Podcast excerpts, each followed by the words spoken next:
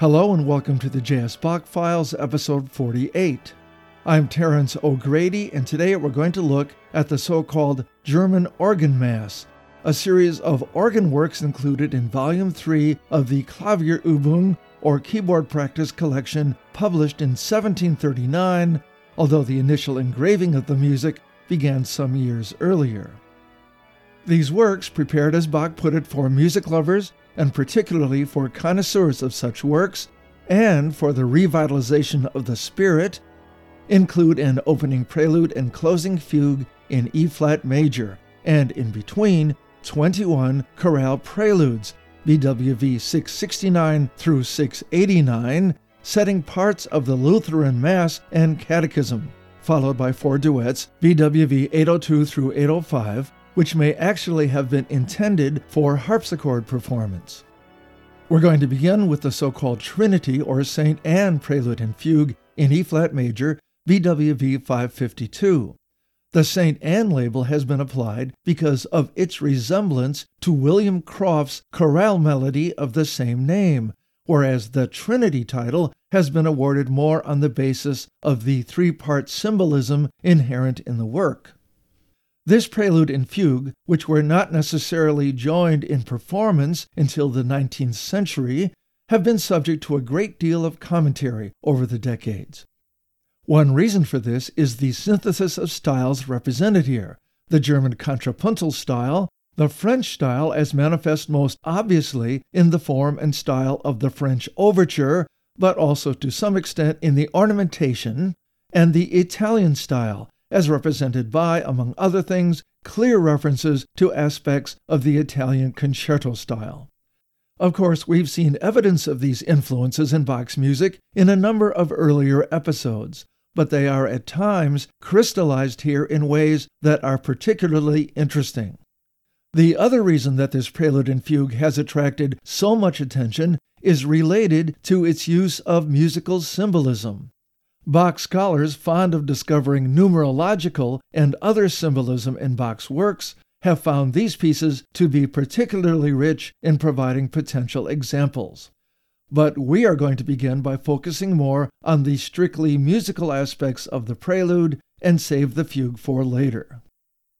The prelude, which is quite long, usually over 9 minutes in performance, begins very much in the style of a French overture in 5 parts, combining bold, thickly textured homophonic chords, often featuring sharp, slow-resolving dissonances, resulting initially from suspensions, and frequent use of the typical dotted 8th, 16th note melodic figures.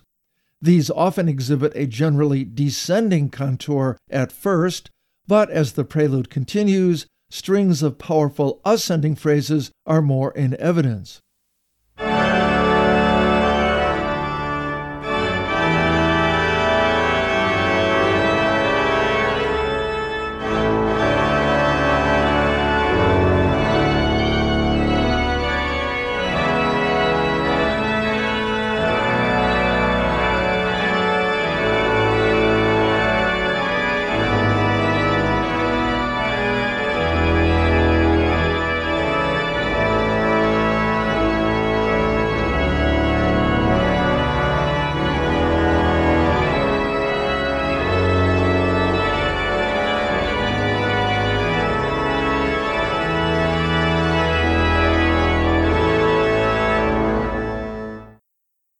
Bach scholar Peter Williams has labeled this first theme as representing God the Father, and as you heard, the theme is undeniably majestic. The texture is not always easy to penetrate, particularly when the performance is in a highly reverberant setting.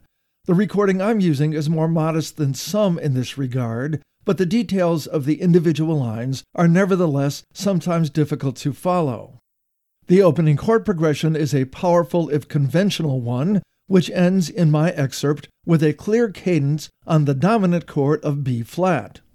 Following that cadence and a return of the descending 16th note run we heard first in measure 1, we hear the first diminished 7th chord. It makes a striking effect, but is soon revealed as simply the first step toward tonicizing a C minor chord.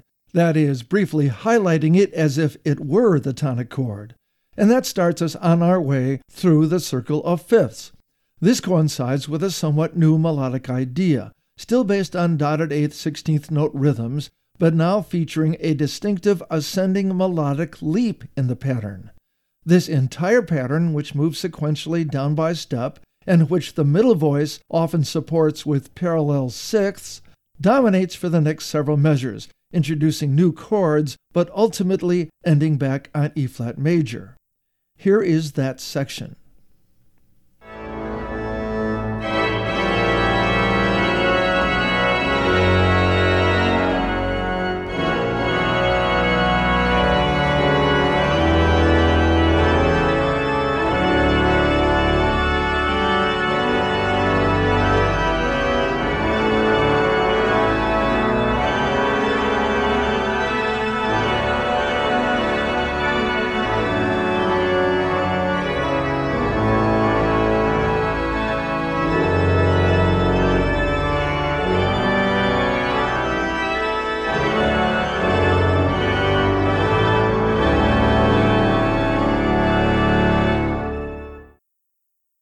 We have arrived now at the second major section of the prelude, one which contrasts sharply with the first.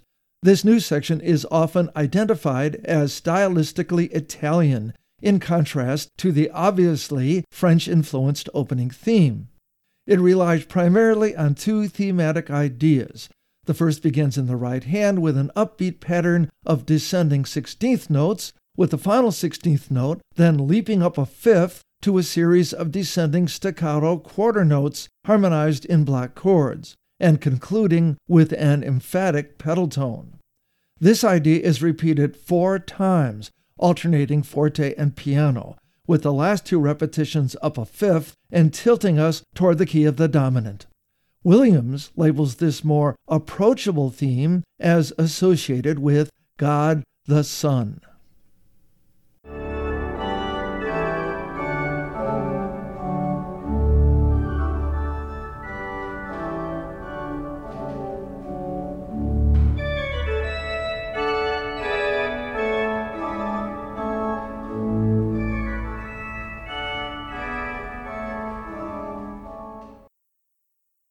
After 8 bars, this contrasting section yields to a new one, initially based harmonically on the Italian theme, but with a new syncopated figure consisting of ascending and descending 16th notes juxtaposed over the top.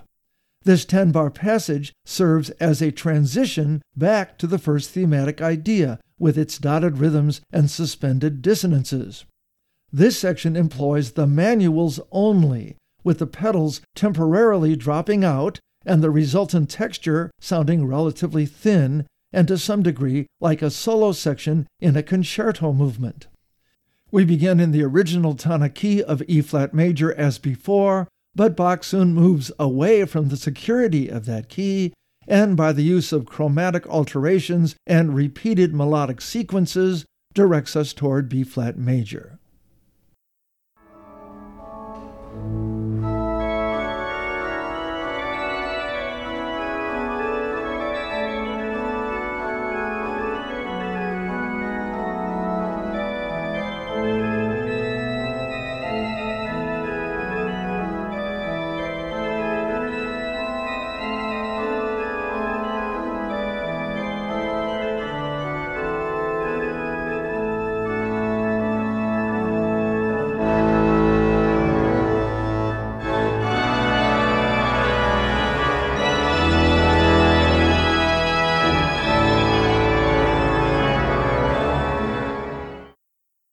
As you could hear, my excerpt extended into the return in varied form of that original, rather loud and very dignified thematic idea. The key is B-flat major this time, and the quick 16th note runs heard earlier play a much more important role here, both descending and ascending. After the varied return of the first thematic idea, and having arrived in C minor, we encounter the third major section, and a new thematic idea, just 2 bars long in its original version, in the form of a fugue, clearly a reference to the German tradition. This new idea is taken by Williams to reference the Holy Ghost flickering like tongues of fire. It begins in the alto voice in the right hand on C, with a syncopation somewhat like the syncopated figure we heard in the earlier transition. It then plummets down the scale in 16th notes to land on B natural, from which point it begins a reasonably familiar ascending figuration pattern. After two bars, the subject is imitated at the fifth, in typical fugal fashion, in the soprano part of the right hand, the left hand providing a slower-moving countermelody against it.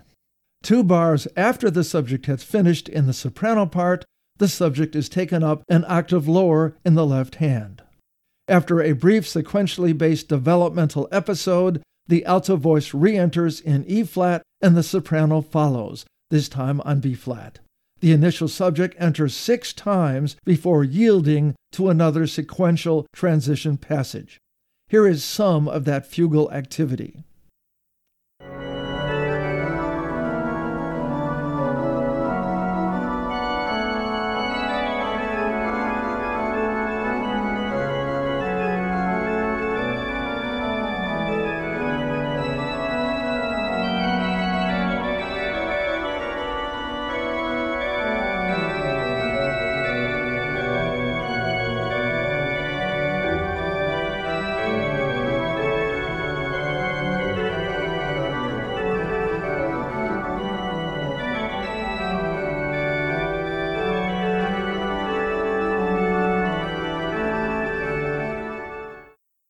The sequentially-based transition passage that follows takes us to a return of the second part of the first theme.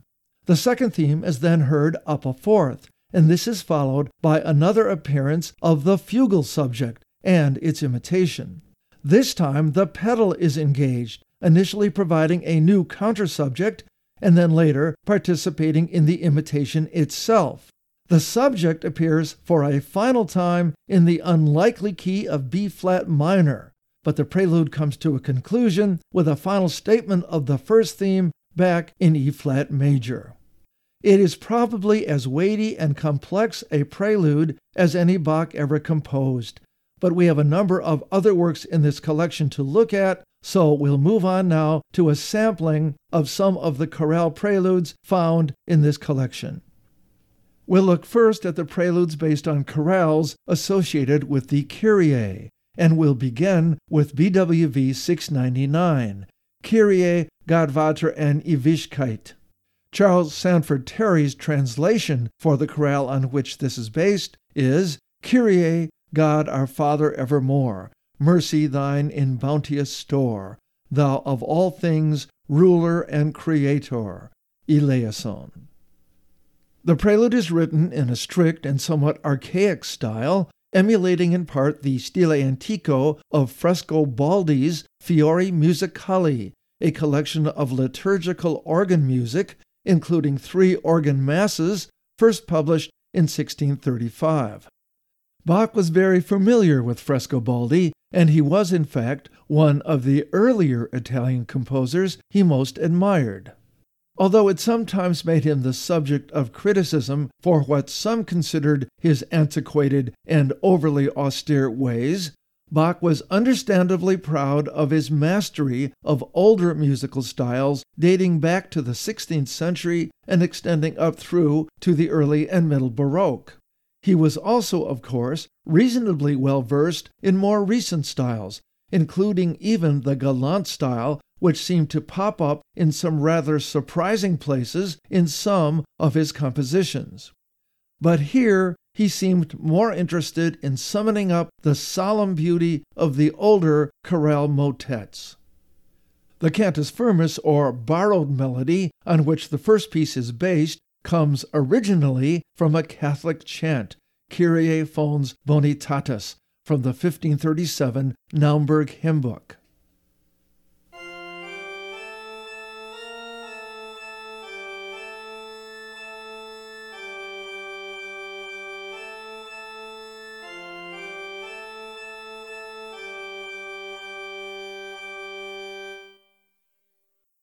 The borrowed chant provides the first three notes of the opening fugue, set in the Phrygian mode, starting on G. The subject begins in the tenor voice in the left hand and the imitation of fifth higher 2 beats later in the right hand. The subject then enters on the original pitch level in the pedals. A measure and a half later, the subject is reintroduced in the soprano voice on the original pitch level, with the first 3 notes heard in augmentation or longer note values, but it soon yields to the subject heard a step lower in what begins as the alto voice. By measure 11, we have reached a cadence on B flat. You'll notice a number of passing dissonances, including a number of suspensions, and the pedal part is active and sometimes surprisingly chromatic. But all dissonances and chromatic interpolations are treated according to the rules of later Renaissance counterpoint, and the overall effect is, again, rather austere. Here are the first 11 measures, ending on the cadence on B flat.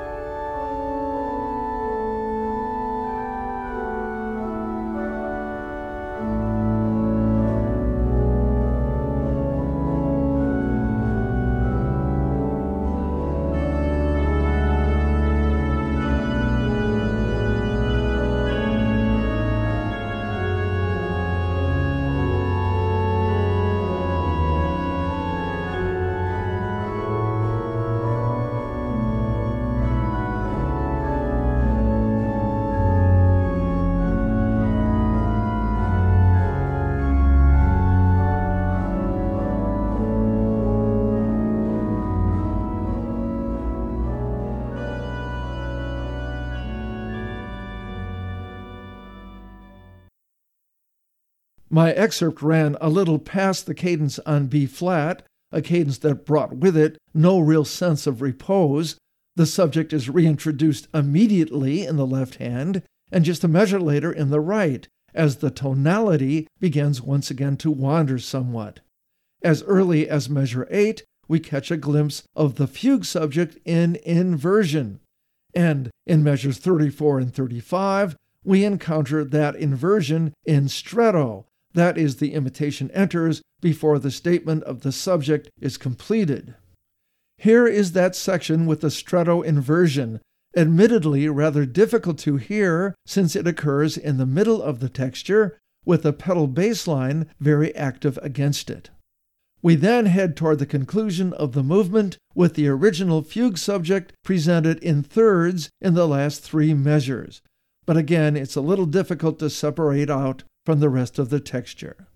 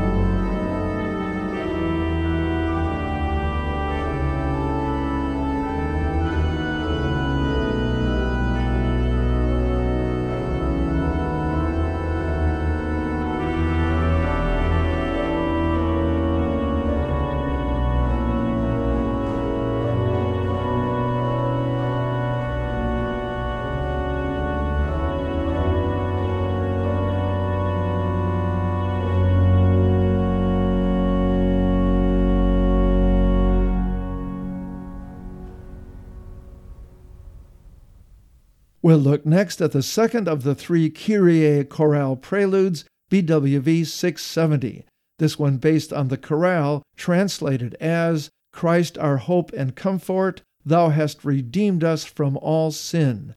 Jesus, Son of God, Mediator, to thee enthroned on high, we thy servants from our hearts beseech thee, eleison. This is also in the Phrygian mode built on G.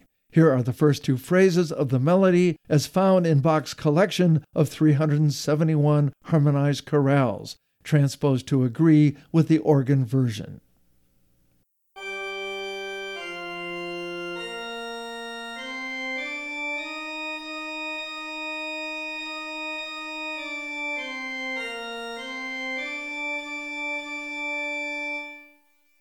It will be quite a bit easier in this case to hear how the chorale melody is made use of in the prelude.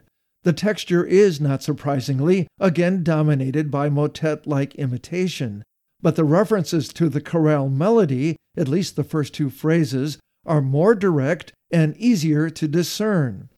In fact, the soprano line in the right hand quotes the first two phrases, although the rhythmic configuration is more complex than in the original chorale melody to allow for various suspended dissonances with the imitating voices, which enter first in the alto, actually a fourth lower, after just two beats. Halfway through the fourth measure, the pedal comes in with the imitation an octave lower than the alto. Meanwhile, the countermelodies created by first the soprano and then the alto, as they continue on after their presentation of the subject, become increasingly complex and surprisingly chromatic as we head toward a cadence on B flat. Here are the first seven bars.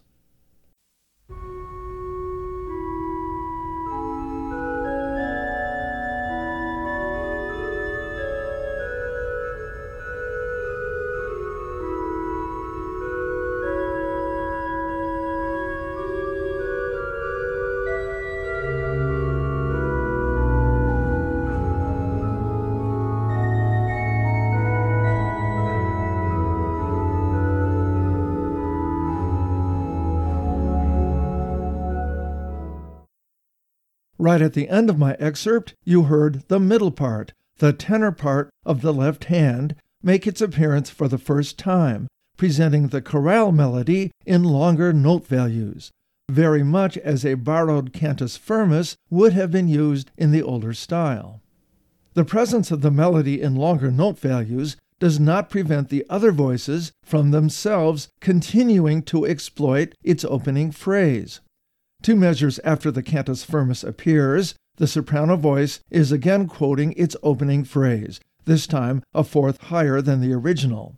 And another 2.5 measures after that, the alto voice takes another turn, down a fourth from the original pitch level. Here's another excerpt beginning with the entrance of the cantus firmus, the chorale melody in long notes, in the middle part.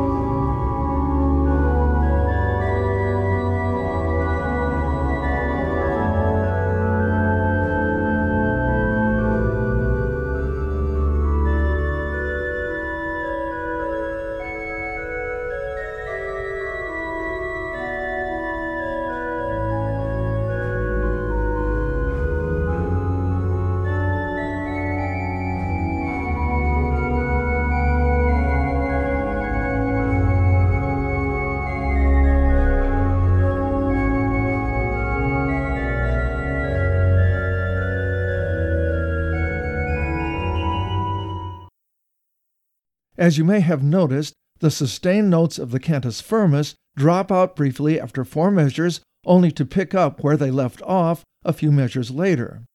This allows Bach to introduce some textural variety with only the soprano and alto lines active for a few measures.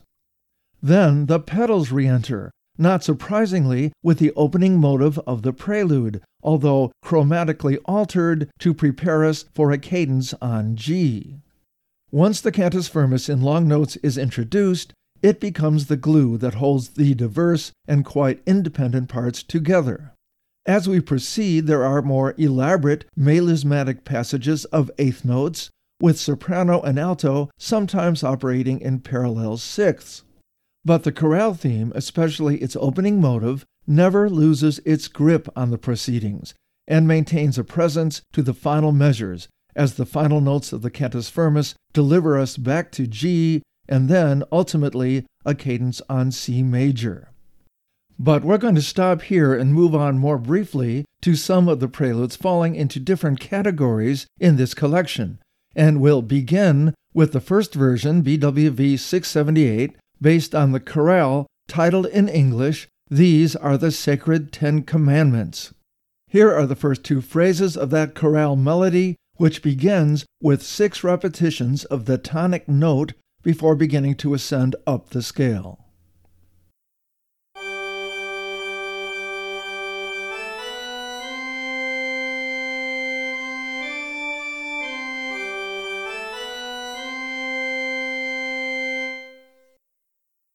Bach's larger setting of this chorale, for manuals and pedals, is a very majestic and complex one, abounding with canonic imitation and with the chorale melody presented in longer note values starting in measure 7.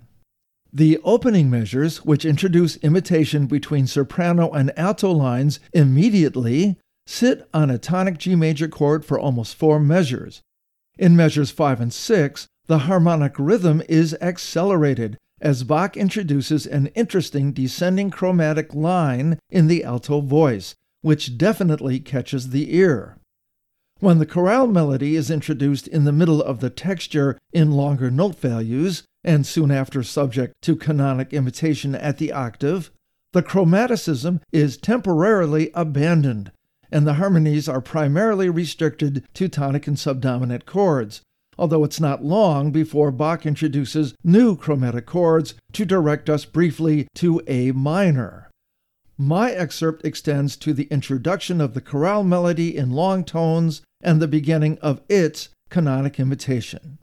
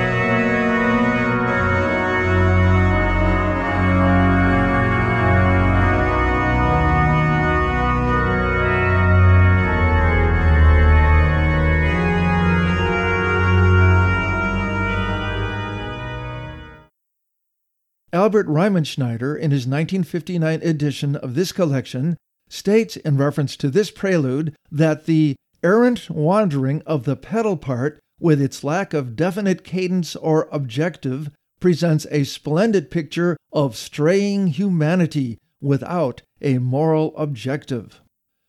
I'm not sure that I'd characterize the pedal's motion as errant wandering, since it very effectively provides a foundation for the harmonies above it, but it does avoid strong cadential motions, so perhaps Riemenschneider may have a point here.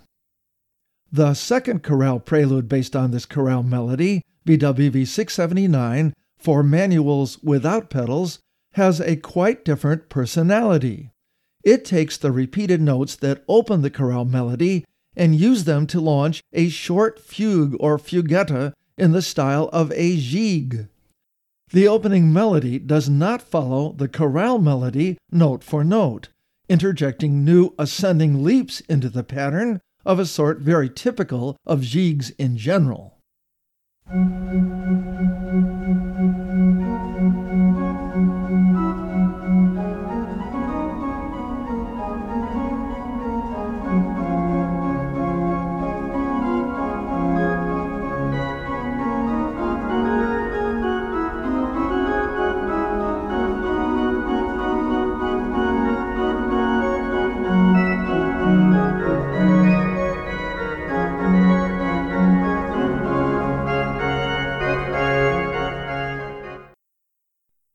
It's really quite a jolly work, its contrapuntal complexities notwithstanding. Riemenschneider states, "The brightness and cheerfulness which characterize the piece should portray the happiness and satisfaction that has come to humanity by its adherence to the 10 Commandments. This sort of interpretation may strike a modern listener as a bit antiquated perhaps, but it is not far-fetched, and would, in fact, be very much in keeping with Lutheran interpretations common to Bach's time. And Riemenschneider also points to the fact that the fugue subject enters 10 times in a prelude based on a chorale which specifically references the 10 Commandments. I don't think there's any doubt about the numerological symbolism contained within this collection. Bach scholar Peter Williams has drawn attention to the Trinity symbolism widely found in Klavierübung III, including the fact that there are 27 pieces, 3 × 3 × 3, 3 flat key signatures for the framing pieces, 3 distinctive thematic areas in the opening prelude, and 3 sections in the final fugue. But he also points out that a similar list could also be made for the numbers 2 and 4 in different connections. But commentators differ on the extent to which we can attribute specific word-painting gestures to these preludes. These preludes, certainly to the extent that they conjure up in the mind of the parishioner a specific chorale melody with very specific textual associations, could be thought of as engaging in word painting once removed. But Williams has made the point that some of the settings have only a tenuous connection with the text. He states, "It is possible to imagine the composer reacting to a chorale melody and its text in other than graphic ways. We cannot know why," he continues, "a certain musical figure sprang to mind, whether there was an unconscious reference to a particular word or to the general mood of the text, or how a musical motif is related to anything but itself. It is the indefinable nature of inspiration that is at issue throughout Bach's career as a composer of organ chorales, something that prevents us from ever knowing the workings of this or any composer's mind, or even how much he was relying on tradition, on musical devices similar to others and older organists." On the other hand, Williams and others are hesitant to completely discount all musical devices which could be seen in one way or another as word painting, or, as he puts it, pictorialism. For example, Williams and many others have cited the prelude through Adam's Fall, BWV 637, from Bach's earlier Orgel book line collection as an example of a clear and obvious word-painting gesture when Bach introduces a series of dramatic falling sevenths in the bass line to highlight and reinforce the text of the chorale. But back to the preludes of this collection. We'll look briefly at only a couple of others. From the Lord's Prayer section, BWV 243, Bach creates a very long and elaborate 5-part chorale fantasia based on a chorale melody, which he also employed in his traditional 4-part setting in the St. John Passion. The first 2 phrases are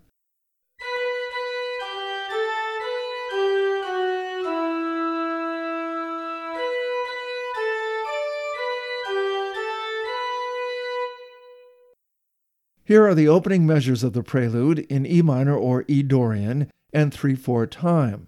They are rhythmically daunting, to say the least. The chorale melody enters in measure 11, coinciding with the first clear cadence on E minor, in half notes and quarter notes. It begins in the highest voice, but is soon largely swallowed up by the complex texture.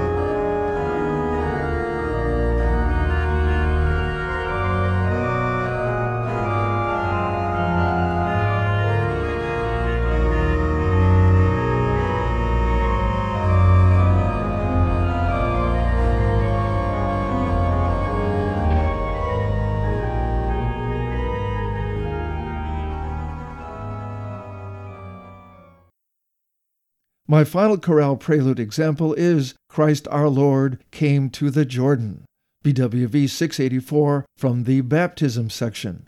The opening phrase of the chorale melody is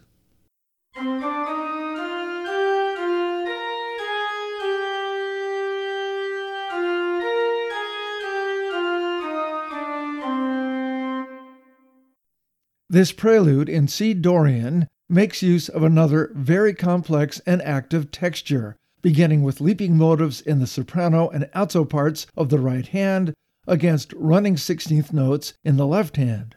By the third measure, the rhythm becomes even more complex in the treble clef as dotted 8th and 16th note figures are played off against combinations of 2 16ths and an 8th note tied across the beat.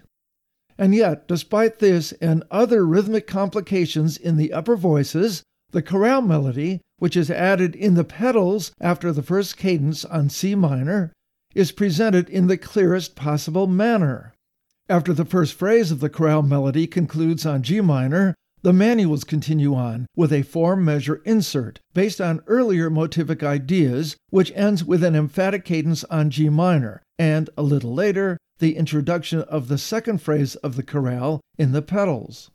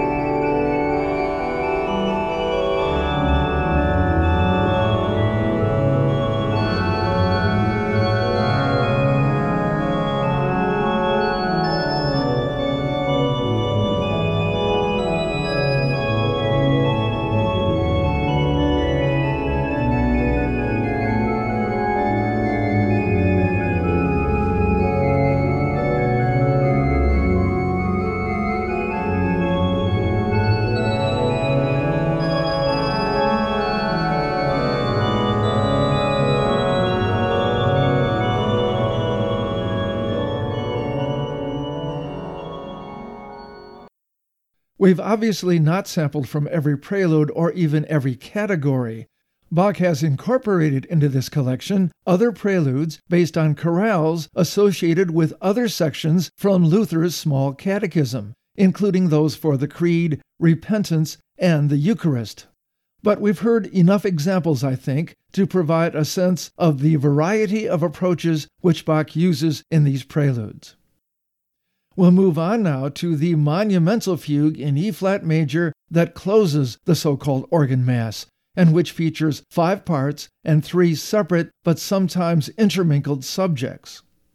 The first of these, 2.5 bars long, in 4/2 meter and beginning in the tenor voice, is dignified yet restrained.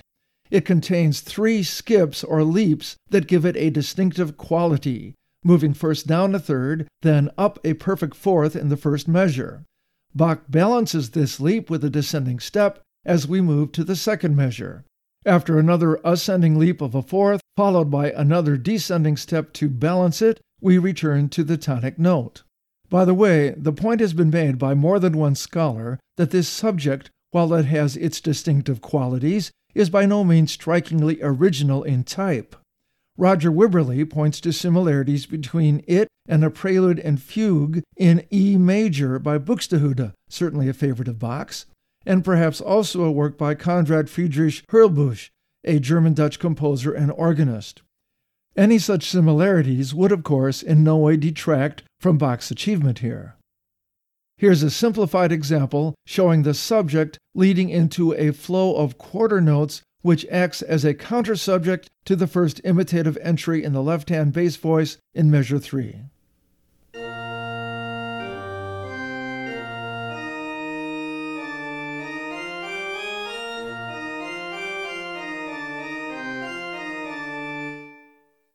Here's a performance of the first 21 bars. The subject begins in the tenor, is imitated in the right-hand bass line starting in measure 3, and in measure 7 by the soprano voice up an octave.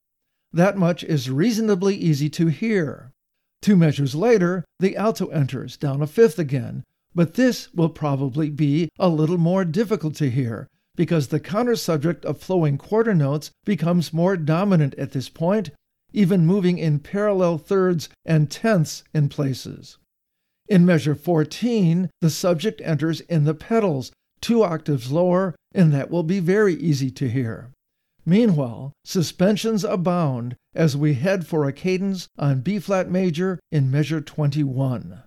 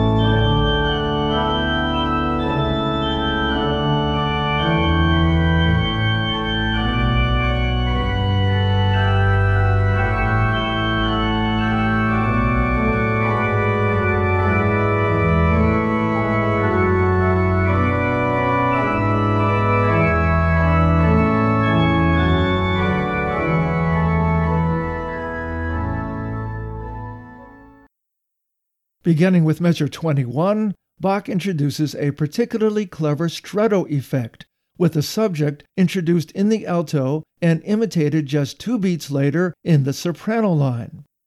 It's a bit difficult to hear the first time around, although the change in texture that occurs when the stretto voices both move higher in their range is clear enough. After the stretto entrance, the tenor line enters with the subject again on the original pitch level. As the lowest voice in the texture at that point, this entrance isn't hard to hear, but it's somewhat disguised by being harmonized in thirds. By the way, you'll notice that even when the subject does not recur intact, its shape, or at least fragments of that shape, continue to echo through the texture, even in the flowing quarter notes of the counter-subject. Bach introduces another example of stretto imitation a couple of measures after the tenor entrance, this time in sixths in the upper 2 voices. The shape is easy enough to recognize in the top voice, but it's hard to hear it as 2 distinct entrances. It is, however, very easy to recognize the final entrance in the pedals, which begins to unfold 6 bars before the end of the section. We'll hear it from the modulation to B-flat major to the end of the first section.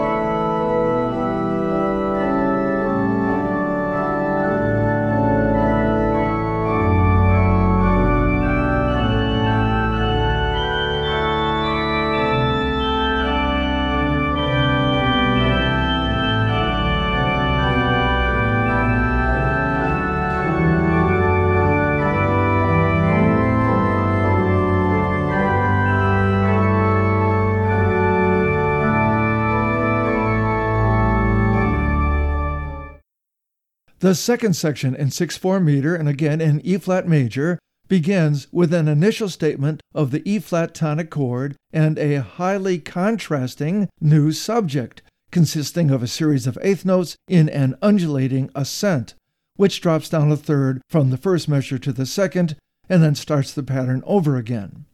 Here's a simplified example showing the two-measure subject in the bass and a little of measure 3, where it moves into a counter subject against the imitation at the fifth, which the tenor will introduce in measure 3.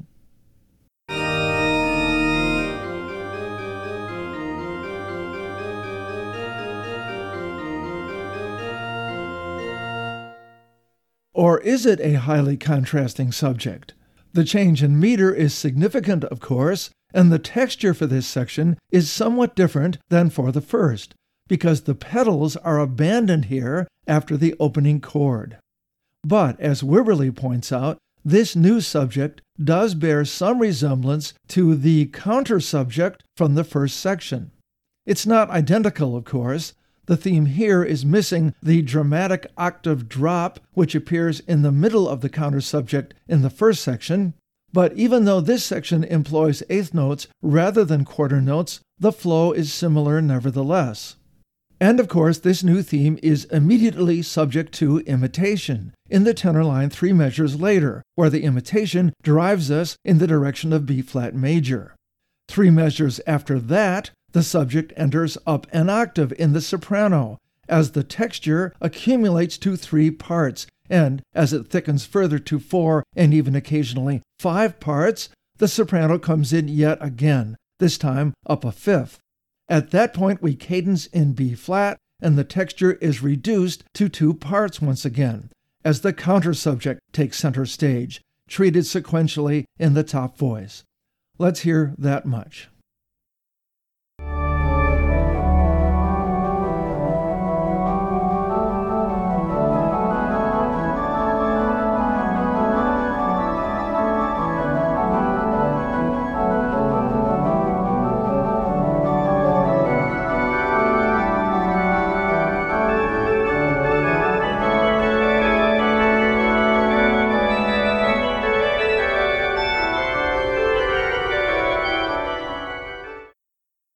The tonality seems somewhat in flux at this point, although ultimately we're going to find ourselves back in B-flat. The subject is soon reintroduced, but initially in a freely inverted version in the left hand. But soon the original ascending version of the subject regains dominance, even as it continues to compete with motivic elements from the counter subject.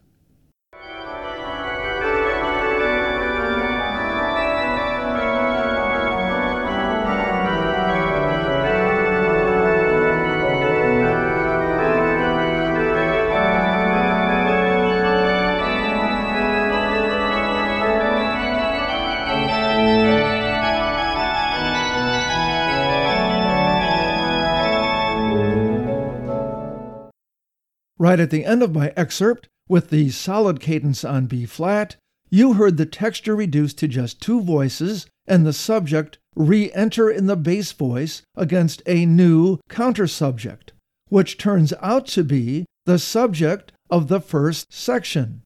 Both subjects are now imitated, and the tonality is once again in flux, with our ultimate goal this time being C minor.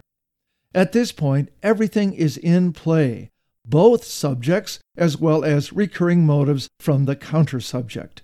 Here are the final measures of the section.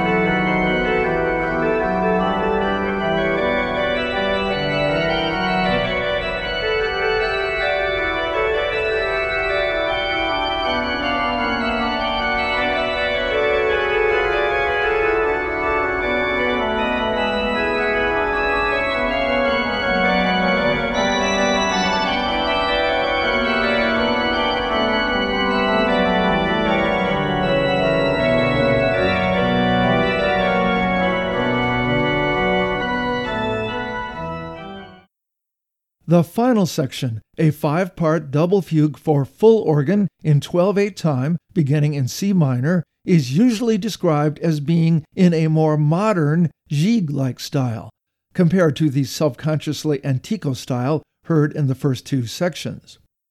The subject begins again on beat 2 of the measure, following a tonic C minor chord and an arpeggio up the tonic triad.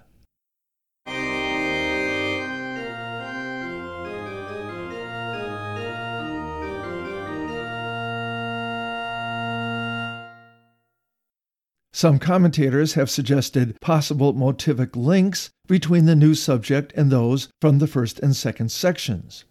I don't want to overstate any potential motivic connections here, but this new theme does begin with an undulating descending motion to it, which is somewhat the reverse of the second subject, although after reaching down to the tonic note, it springs right back to the fifth of the scale.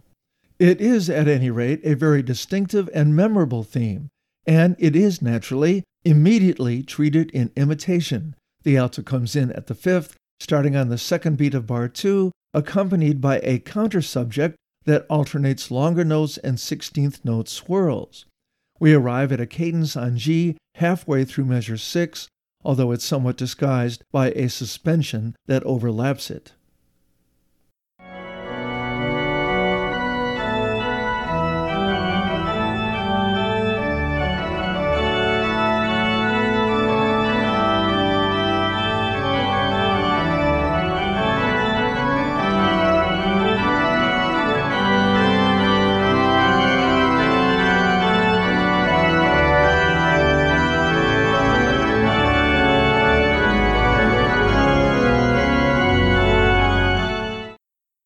Right after the cadence on G, the soprano checks in with the subject, up an octave. But then, in the seventh measure of the new section, something unexpected happens in the top voice. The soprano quotes the subject again, up a fifth this time, but then flows right into the first subject from the first section of the fugue. That first subject then migrates to a middle voice, while references to the third subject continue above it. From this point on, we hear new versions of the first subject, several new entries of the third subject in the pedals, along with some clear references to the first subject also in the pedals, and sweeping patterns of 16th notes that suggest not only the counter subject for the third subject, but the second subject as well. Here's the passage beginning with the entrance by the soprano, which glides into the quote of the first subject and the various machinations that follow.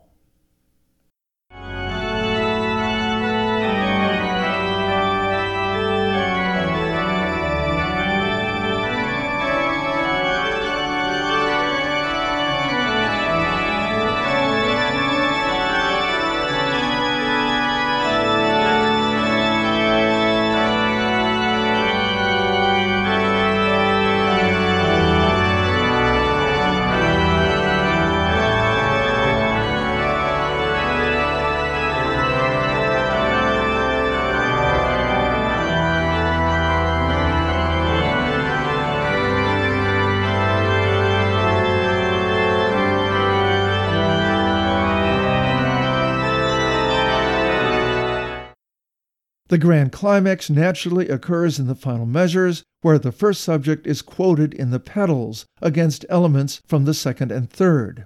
Here's the final part of the movement, initially dominated by the third subject, but with increasing prominence given to the first.